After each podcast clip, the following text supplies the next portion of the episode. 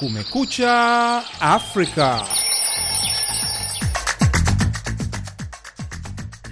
Hii ni Kumekucha Afrika kutoka idhaa ya Kiswahili ya Sauti Amerika, Washington DC. Karibu kwenye matangazo yetu leo, ikiwa ni Jumanne tarehe 23 Januari mwaka 2024. Jina langu Harrison Kamau na mimi ni BMJ Mridhi. Tunasikika kupitia redio zetu shirika kote Afrika Mashariki na Maziwa Makuu, zikiwemo Kis FM Mwanza Tanzania, Redio Racom Bunagana DRC, Chuchu Redio Zanzibar, Redio Tumaini Kipese kule DRC, Redio Mitume Kitale Kenya, bila kusahau UBC Uganda, miongoni mwa nyingine nyingi. Vilevile tuko kwenye mtandao wetu wa VOA Swahili.com. Karibuni.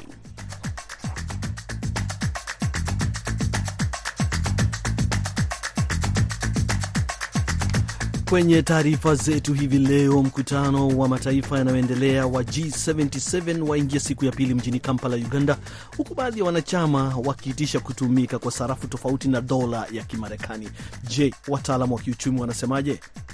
Kama tunafanya biashara kati ya Tanzania na Kenya, Tanzania na Uganda, Tanzania na Nigeria, kwa nini tutumie dola? Nchi ambazo tayari zimekwisha anza kama Zimbabwe, Nigeria, kama na utaratibu wa kuanza kulipa kwa kutumia sarafu zilizokuwa za kigeni, kwa kutumia sarafu husika za nchi katika bara la Afrika.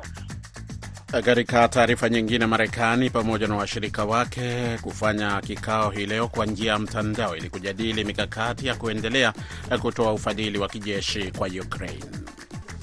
Ni vidokezo tu vya baadhi ya yale tuliyokuandalia katika Kumekucha Afrika hivi leo, lakini kwanza tupate habari za kimataifa zikisomwa hapa na mwenzangu BMJ Mureithi.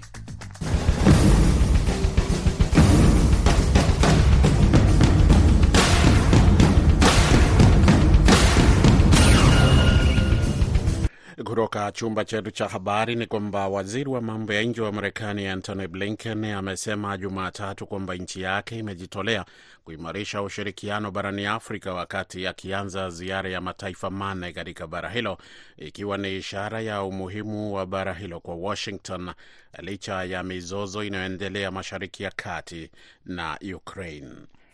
Blinken alianza safari yake ya nne barani Afrika kama waziri wiki hii iliyompeleka Cape Verde na Cote d'Ivoire na ambayo pia itampeleka Nigeria na Angola. Vipaumbele muhimu ni pamoja na kuimarisha ushirikiano wa kiusalama, afya na maendeleo ya kiuchumi katika ukanda huo. Katika mji mkuu wa Cape Verde, Praia, Blinken alifanya mazungumzo Jumatatu na waziri mkuu Ulises Karie El Silva na kutembelea bandari ya jiji hilo Porto de Praia ambayo ilipokea ufadhili kutoka kwa shirika la changamoto za milenia la serikali ya Marekani. Blinken alipongeza nchi hiyo kwa kupata cheti cha kuwa bila malaria kutoka kwa shirika la afya ulimwenguni WHO. Baadaye Jumatatu, waziri huyo aliwasili mjini Abidjan, Ivory Coast, ambako alitazama moja ya mechi katika michuano ya soka inayoendelea nchini humo ya kombe la Afrika, AFCON. Safari ya mwanadiplomasia huyo mkuu wa Marekani katika ukanda wa Afrika Magharibi inakuja huku Washington ikiimarisha ushirikiano wake wa kiuchumi na kiusalama katika maeneo ambayo tayari China na Russia zimepiga hatua kubwa. Rais wa Ukraine Volodymyr Zelensky ametangaza amri ya kiutendaji ambayo huenda ikawahakikishia uraia wa Ukraine wageni wanaopigana nchini humo katika vita vyake dhidi ya Rusia. Sheria hiyo ilianza kutekelezwa Jumatatu katika kumbukumbu ya siku ya, moja ya, siku ya umoja wa Ukraini kuadhimisha muungano wa mwaka 1919 wa maeneo ya magharibi na mashariki ya Ukraini ambayo yamekabiliwa na uvamizi wa mara kwa mara katika historia ambayo ni ndefu. Maelfu ya wageni walienda Ukraine wakati majeshi ya Rasia yalipovamia nchi hiyo hapo mwaka 2022 kuungana na wanajeshi wa nchi hiyo katika kuilinda kutokana na uvamizi huo. Zelenski pia alitangaza kwamba sheria mpya iliyopendekezwa itaruhusu rasmi wa Ukraine wa asilia na vizazi vyao kutoka kote duniani kupata uraia pacha isipokuwa wale wa kutoka nchini Rasia. Na Umoja wa Ulaya Jumatatu umewekea makampuni sita vikwazo kwa madai kwamba yanahusika katika kuhujumu udhabiti wa taifa la Sudan lililotatizika, mengi yakihusishwa na uagizaji pamoja na utengenezaji wa silaha. Harrison Kamau anatuarifu zaidi. Sudan ilitumbukia kwenye ghasia Aprili mwaka jana baada ya taharuki za muda mrefu kati ya jeshi la serikali linaloongozwa na Jenerali Abdel Fattah Burhan na kundi la kijeshi lenye silaha la Rapid Support Forces chini ya Mohamed Hamdan Dagalo kugeuka na kuwa mapigano kwenye mitaa ya mji mkuu wa Khartoum pamoja na maeneo mengine ya nchi ikiwemo magharibi mwa Darfur. Kwa mujibu wa shirika la habari la AP, mapigano hayo yametorosha makwao watu milioni saba na kuua wengine elfu kumi na mbili kulingana na Umoja wa Mataifa, ingawa makundi ya wanaharakati yanasema kwamba idadi hiyo huenda ikawa kubwa hata zaidi. Kutokana na hali iliyopo nchini humo, Umoja wa Ulaya kupitia taarifa umesema kwamba vikwazo vimewekwa kwa makampuni mawili yanayotengeneza silaha pamoja na magari ya kivita kwa jeshi la Sudan, moja ikiwa ni ile ya Zadna International Company for Investment inayodhibitiwa na jeshi hilo pamoja na makampuni mengine matatu yanayotoa silaha kwa RSF. Makampuni matano ni ya Sudan, wakati mmoja ikiwa imesajiliwa UAE. Mali za makampuni hayo zitashikiliwa kwenye mataifa ya EU wakati raia kutoka mataifa hayo wakipigwa marufuku kutoa michango au rasilimali zao kwa makampuni hayo. Marekani katika miezi ya karibuni iliweka vikwazo dhidi ya maafisa wa ngazi ya juu wa kijeshi wa Sudan pamoja na makampuni, akiwemo aliyekuwa waziri wa mambo ya kigeni Ali Kati pamoja na ndugu ya Dagalo. Unaendelea kusikiliza matangazo ya Kumekucha Afrika moja kwa moja kutoka hapa Washington DC. Tetemeko kubwa la ardhi la ukubwa wa 7.0 kwenye vipimo vya Richter limetokea katika mpaka wa China na Kajistan siku ya Jumanne, idara ya utafiti wa jiolojia ya Marekani imeripoti na kuonya juu ya uwezekano mkubwa wa uharibifu wa mali. Vituo vya televisheni vya ndani katika mji mkuu wa India, New Delhi, pia viliripoti mitetemeko mikubwa katika jiji hilo, umbali wa kilomita 1400. Tetemeko hilo liliripotiwa umbali wa takriban kilomita 27 katika eneo la Xinjiang nchini China, kilomita 140 magharibi mwa mji wa Aksu. Muda mfupi baadaye, matetemeko mengine matatu yaliripotiwa katika eneo hilo. Tetemeko hilo la Jumanne lilikuja siku moja baada ya maporomoko ya ardhi kuzika dazani ya watu na kuua takriban wanane kusini magharibi mwa China. Tetemeko hilo lilikuwa baya zaidi nchini China tangu mwaka elfu mbili kumi na nne wakati zaidi ya watu mia sita waliuawa katika mkoa wa Yunnan kusini magharibi mwa nchi hiyo. Na bunge la Uturuki leo Jumanne litaidhinisha Sweden kuingia katika muungano wa NATO baada ya kucheleweshwa kwa hatua hiyo kwa zaidi ya mwaka mmoja. Uamuzi huo unakuja baada ya tume ya mambo ya nje ya Uturuki kuidhinisha ombi la nchi hiyo kuwa mwanachama mwezi uliopita. Hapo mwaka 2022 Sweden na Finland zilituma maombi ya kutaka kuwa wanachama wa muungano huo, na ingawa Finland hatimaye ilijiunga na NATO mwezi Aprili mwaka uliopita, Uturuki ilikataa kuidhinisha ombi la Sweden, uamuzi ambao ulikatisha tamaa washirika wengi wa magharibi. Hapa hapo awali Uturuki ilikataa kuidhinisha wanachama wa Sweden kwa madai kwamba nchi hiyo iliunga mkono wanachama wa chama cha wafanyakazi wa Kurdistan PKK ambacho kinatambuliwa kama kundi la kigaidi na Uturuki, Umoja wa Ulaya na Marekani.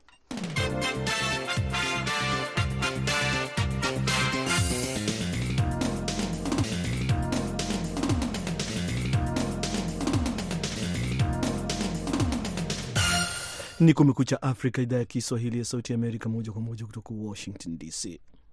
Katika taarifa tulioipa kipaumbele hivi leo ni kwamba Kenya imesema inataka kukuza amani katika Afrika Mashariki na haina matatizo na nchi jirani. Lakini licha ya juhudi hizo, kuna dalili zinazoepukana na matatizo ya kidiplomasia na majirani wasiopungua wanne, ikiwemo wawili ambao hivi karibuni waliwaita mabalozi wao kutoka Nairobi.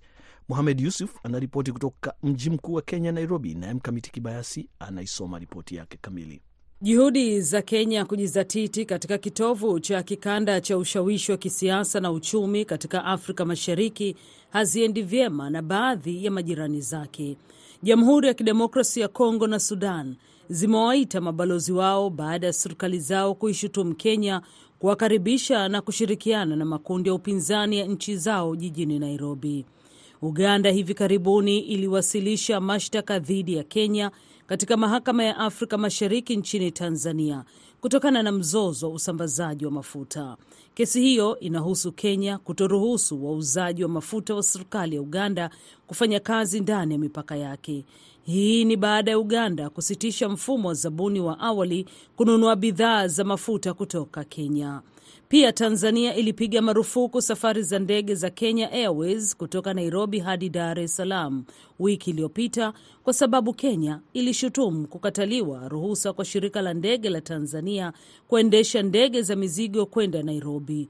Marufuku hiyo iliondolewa baada ya majadiliano kati ya mawaziri wa mambo ya nje wa nchi hizo mbili. Waziri wa mambo ya nje wa Kenya Musalia Mudavadi amesema Jumapili kuwa nchi yake haiko vitani na majirani zake na inataka kuleta amani katika kanda hiyo. Tafadhali, Kenya is not at war with any of its neighbors.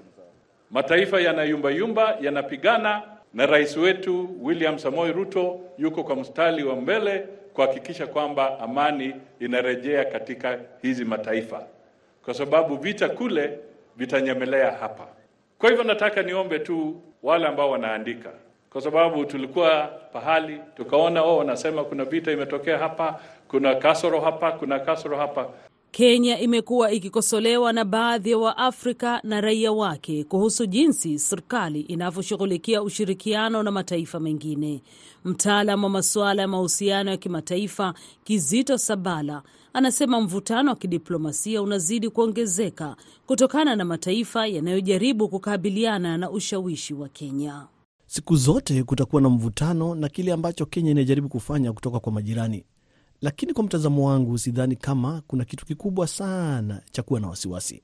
Haya ni mambo ambayo yataendelea kujitokeza huku Kenya ikijaribu kujidai kuwa taifa lenye nguvu katika eneo hilo, na nchi nyingine zitajaribu kupata maslahi yoyote ya kutumia ili kuiweka nchi hiyo chini. Rais wa Kenya Ruto ambaye aliingia madarakani zaidi ya mwaka mmoja uliopita amekutana na wakuu kadhaa wa nchi barani Afrika wakiwemo majirani zake, akiahidi kusaidia kutatua matatizo sugu ya Afrika ikiwemo migogoro na njaa na kuleta maendeleo ya kiuchumi. Sabala anasema juhudi kama hizo kutoka kwa kiongozi mpya zitapingwa. Wanajibu jinsi wanavyoona, kwa sababu nadhani huko Nairobi tuna rais mpya ambaye ana msimamo mkali na ambaye anaonekana kuwa anatabiri hili kwa kanda zima, na kwa hivyo nadhani kwamba wenyewe wanaonekana kuwaambia hapana, tuishie hapa, lakini nadhani kwa muda watazoea tu jinsi rais wetu anavyofanya mambo, na hiyo ni sawa. Sidhani kama ni swala kubwa la kuwa na wasiwasi. Wataalam wanaisihi Kenya kushughulikia mzozo wa Kongo kwa tahadhari, hasa kuhusu makundi ya waasi ambayo yamechangia kuzorotesha hali ya utulivu nchini humo. Pia wanaitaka Kenya kujiepusha kuingilia kati mzozo wa Sudan, ambapo vikosi vya jeshi la nchi hiyo na wanamgambo wa Rapid Support Forces wanashambuliana kila mmoja.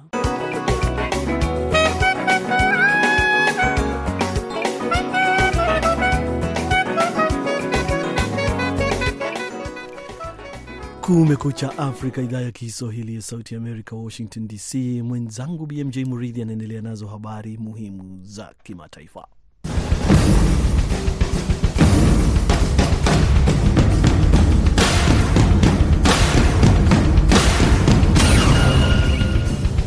Mahakama ya juu ya Uhispania iliamua Jumatatu kwamba uhamishaji wa watoto kwa wingi uliofanyika mwaka 2021 kutoka mji wa Ceuta nchini humo hadi Moroko haukuwa halali.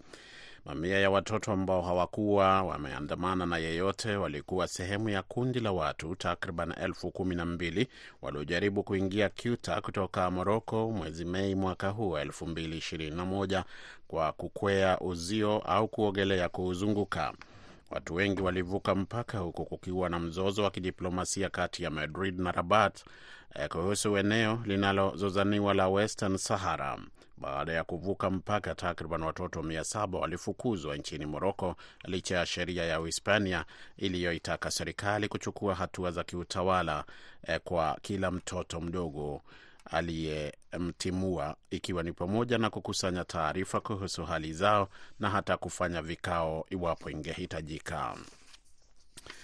Na tukiangalia masuala ya AFCON hii leo, Equatorial Guinea iliwashangaza wengi Jumatatu ilipoweka historia katika kombe la mataifa ya Afrika AFCON kwa kuwalaza wenyeji Ivory Coast mabao mane kwa nonge na kushinda katika kundi la A na hivyo kutinga hatua ya kumi na sita bora.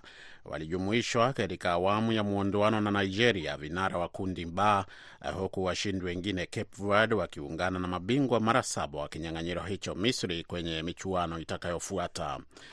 Nigeria waliwashinda Guinea Bissau moja sifuri na kumaliza wakiwa wa pili nyuma ya Equatorio Guinea, huku sare ya mbili kwa mbili kati ya Cape Verde na Misri ikiruhusu timu hizo kusonga mbele. Ghana ilipiga mabao mawili katika muda wa ziada na kutoka sare ya mbili mbili na Msumbiji, na ikiwa na pointi mbili pekee, huenda isiwe miongoni mwa timu nne bora zilizo katika nafasi ya tatu ambazo pia zitafuzu.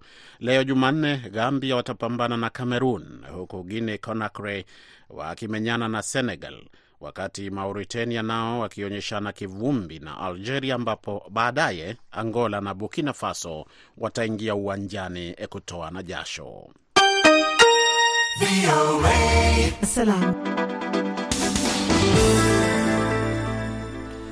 Asanti sana BMJ Mridhi kwa habari hizo ambazo umesoma vizuri tena kwa utaratibu. Basi moja kwa moja tuelekee nchini Uganda, ambapo mkutano wa kila mwaka wa mataifa 135 yanayoendelea unaendelea hivi leo mjini Kampala baada ya kufunguliwa hapo jana uh, Jumatatu. Wenyekiti wa kundi hilo maarufu kama G77 mwaka huu unakabiliwa Uganda kutoka Cuba, wakati mataifa mengi washiriki wakisisitiza ari yao ya kuwa na sarafu mbadala inayotumika kati yao kando na dola ya Marekani. Basi kuhusiana na wazo hilo, mwenzetu Sande Shomari, wakati akiendesha kipindi cha Kwa Undani, alizungumza na mtaalamu wa maswala ya kiuchumi kutoka Kenya, Daktari Anthony Mviange, ambaye anaeleza maoni yake kuelekea hatua hiyo. Swala kihistoria ya uchumi wa duniani hili e, suala la la kutaka kubadilisha uh, hii sarafu kuu ya dola halikuanza jana au leo baada ya vita ya kuu ya pili ya dunia tuliona pia kulikuwa na msukosuko kati ya mataifa ya magharibi kujaribu kuona ni namna gani wanaweza wakawa na sarafu ambazo zina nguvu. Waingereza walijaribu, Wajerumani walijaribu, lakini mwisho wa siku wa Marekani wakashinda. Simaanishi kwamba Wachina na nchi za G sabini na saba zinashindwa, lakini nadhani ni, ni, ni sio sio vita rahisi, lakini nadhani jambo la msingi zaidi ni, kutafakari kwa nini hizi nchi zimefika hapa ambapo zinasema sasa basi tunahitaji sarafu mbadala ambayo itaweza kutuletea tija kwenye nchi zao. Kuna sababu kuu kama tatu za kiuchumi. La kwanza ni namna ambavyo eh, nchi zetu zimekuwa uh, zimewekwa eh, eh, kwenye walakini wa mara nyingi na kwa kutumia dola. Je, suala hili linapozungumzwa kwenye mkutano mkubwa kama huu, na hasa baadhi ya viongozi wa Afrika pia wakionekana kulitaja kila wakati, na upande wa Afrika Mashariki, pengine kuna changamoto za aina gani kuweza kufanikisha jambo kama hili? Labda nizungumze tu kwa bara la Afrika. Hili swala linawezekana, linawezekana kwa sababu tumesikia mwaka jana uh, Rais Ruto akizungumza kuhusu biashara. Sasa hivi tuna tuna soko huria la kikanda la Afrika. Kuna mantiki gani kwa nchi zetu kuendelea kufanya biashara kwa kutumia dola au sarafu ya kigeni ikiwa sisi kama bara tunaweza tukafanya kwa kutumia sarafu zetu za ndani? Changamoto ambayo tunayo, kwa mfano, katika bara la Afrika kuna sarafu karibia arobaini na zaidi, kila nchi ina sarafu yake. Hiyo ni changamoto.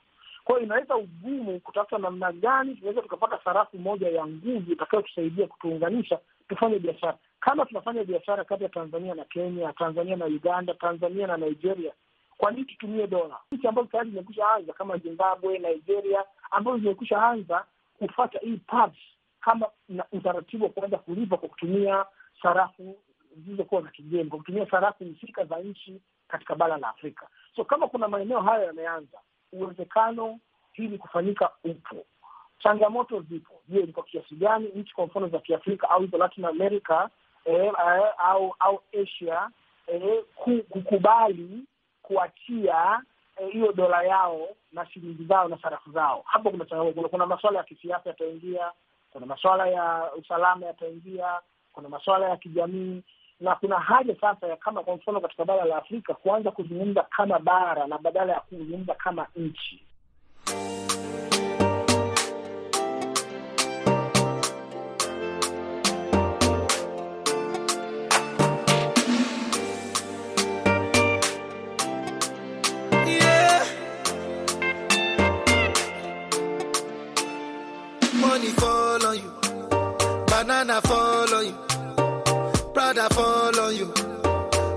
In love with you. Money fall on you, banana fall on you, paparazzi follow you, cause I'm in love with you. Hey, uh, are you done talking? Tell me, baby, are you done talking? Yeah. Are you done talking? Tell me, baby, are you done talking? Yeah. Are you done talking? Tell me, baby, are you done talking? Yeah. Are you done talking? Tell me, baby, are you done talking? Safi sana, ndivyo mambo yanavyoteremka kutoka studio kumi na tano hapa Washington DC. Kama uko Afrika Mashariki au Afrika ya Kati, najua ni alfajiri na mapema, mambo yako yakiteremka vilivyo, na tunaendelea kutafuta na kufuatilia taarifa mbalimbali kutoka kote ulimwenguni. BMJ mwenzangu, kuna nini?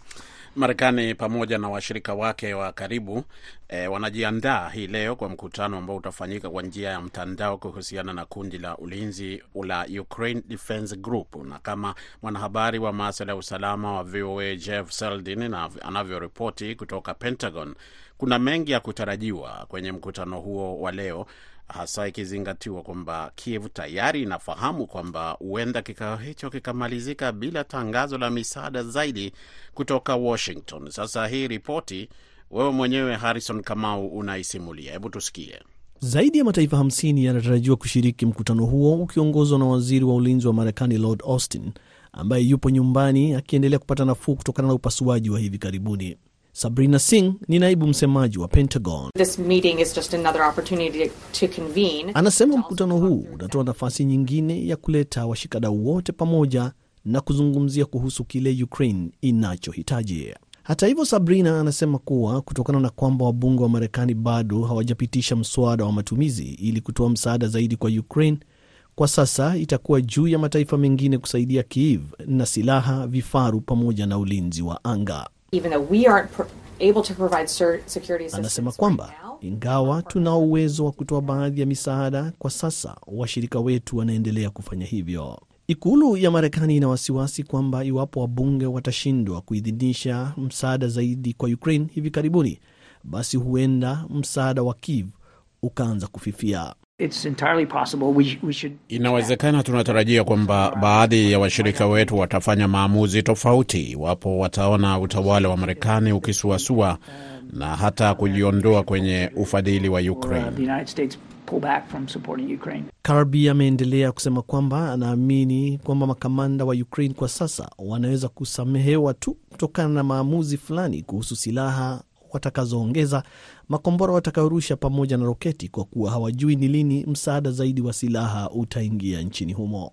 Ukrainian commanders, I believe, Makamanda wa Ukraini naamini wanaweza kusamehewa sasa hivi kwa kufanya maamuzi magumu sana kuhusu silaha gani wataongeza, makombora yapi watayarusha, makombora yapi watayatumia, kwa sababu hawajui ni lini shehena nyingine itakuja. because they don't know when the next shipment's going to come. Anasema kwamba hilo ni kinyume na Russia ambayo inaendelea kupata misaada kutoka Iran na Korea Kaskazini.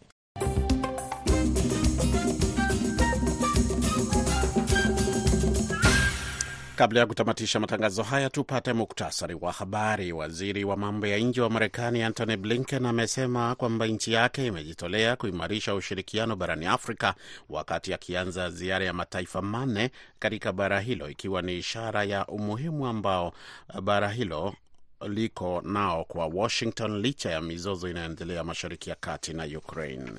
Rais wa Ukraine Volodymyr Zelensky ametangaza amri ya kiutendaji ambayo huenda ikawahakikishia uraia wa Ukraine wageni ambao wanapigania nchi hiyo katika vita vyake dhidi ya Russia. Umoja wa Ulaya leo umeweka makundi kumi na sita vikwazo, imewekea vikwazo kwa madai kwamba yanahusika katika kuhujumu udhabiti wa taifa la Sudani lililotatizika, mengi yakihusishwa na uagizaji pamoja na utengenezaji wa silaha. Bunge la Uturuki leo Jumanne litaidhinisha Sweden kuingia katika muungano wa NATO baada ya kucheleweshwa kwa hatua hiyo kwa zaidi ya mwaka mmoja. Uamuzi huo unakuja baada ya tume ya mambo ya nje ya Uturuki kuidhinisha ombi la nchi hiyo kuwa mwanachama mwezi uliopita.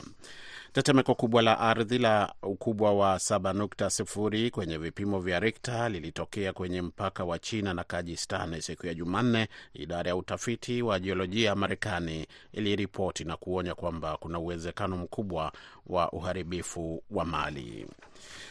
Mahakama ya juu ya Uhispania iliamua Jumatatu kwamba uhamishaji wa watoto kwa wingi uliofanyika mwaka 2021 kutoka mji wa Ceuta nchini humo hadi Moroko haukuwa halali. Basi hapo ndipo tunafika mwisho wa Kumekucha Afrika kutoka idhaa ya Kiswahili ya Sauti ya Amerika hivi leo, na kwa niaba ya wote walioshiriki kufanikisha matangazo haya, msimamizi BMJ Muridhi, produsa wetu Dadi Balawe, jina langu Harrison Kamau na hewani nimeshirikiana na huyo huyo BMJ Muridhi, kwa pamoja tukikutakia siku njema popote ulipo.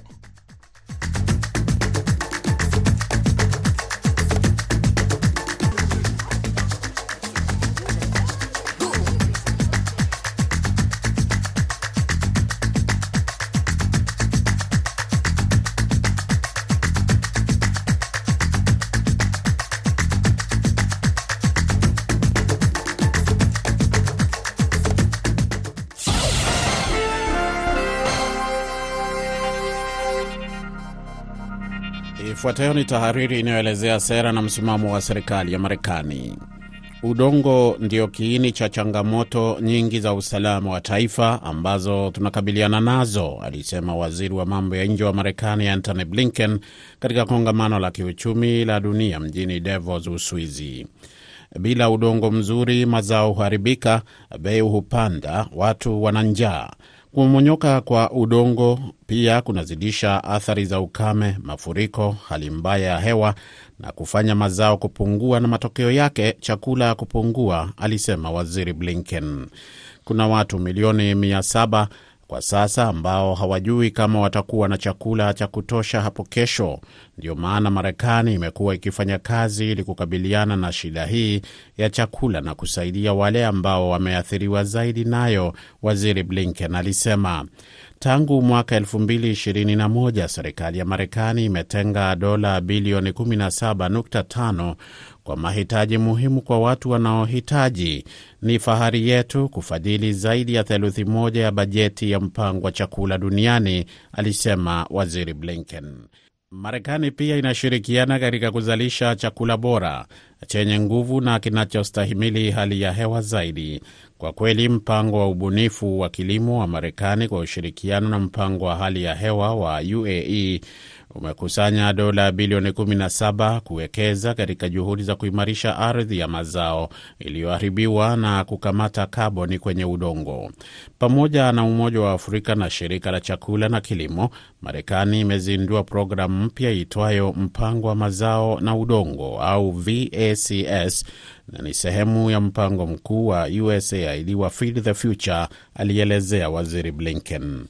Hili ndilo jibu letu la kina katika serikali ya Marekani kuhusu uhaba wa chakula duniani kote, na mbinu tuliyo nayo ni ya pande mbili na inahusiana sana na hili. Mambo mawili ya msingi sana. Kwanza, tunawekeza kwenye ardhi tunatambua mazao ya asili ya Kiafrika ambayo yana virutubishi vingi na vinavyostahimili zaidi mabadiliko ya hali ya hewa, kuboresha aina hizi na kuzipeleka ulimwenguni kote. Wakati huo huo, tunawekeza chini ya ardhi kuchora ramani, kuhifadhi na vilevile kuhifadhi udongo wenye afya. Ukipata mbegu kwa usahihi ukipata udongo kwa usahihi, basi unakuwa na msingi wako wa kilimo kwa siku zijazo. Kuna mambo machache muhimu zaidi kwa ubinadamu kuliko kufikiria jinsi ya kulima dunia hii ili iweze kutulisha na kutusaidia sisi sote, Waziri Blinken alisema. Tuna fursa kwa wakati huu kutoa huduma bora kwa watu hii leo, huku tukijenga kesho endelevu.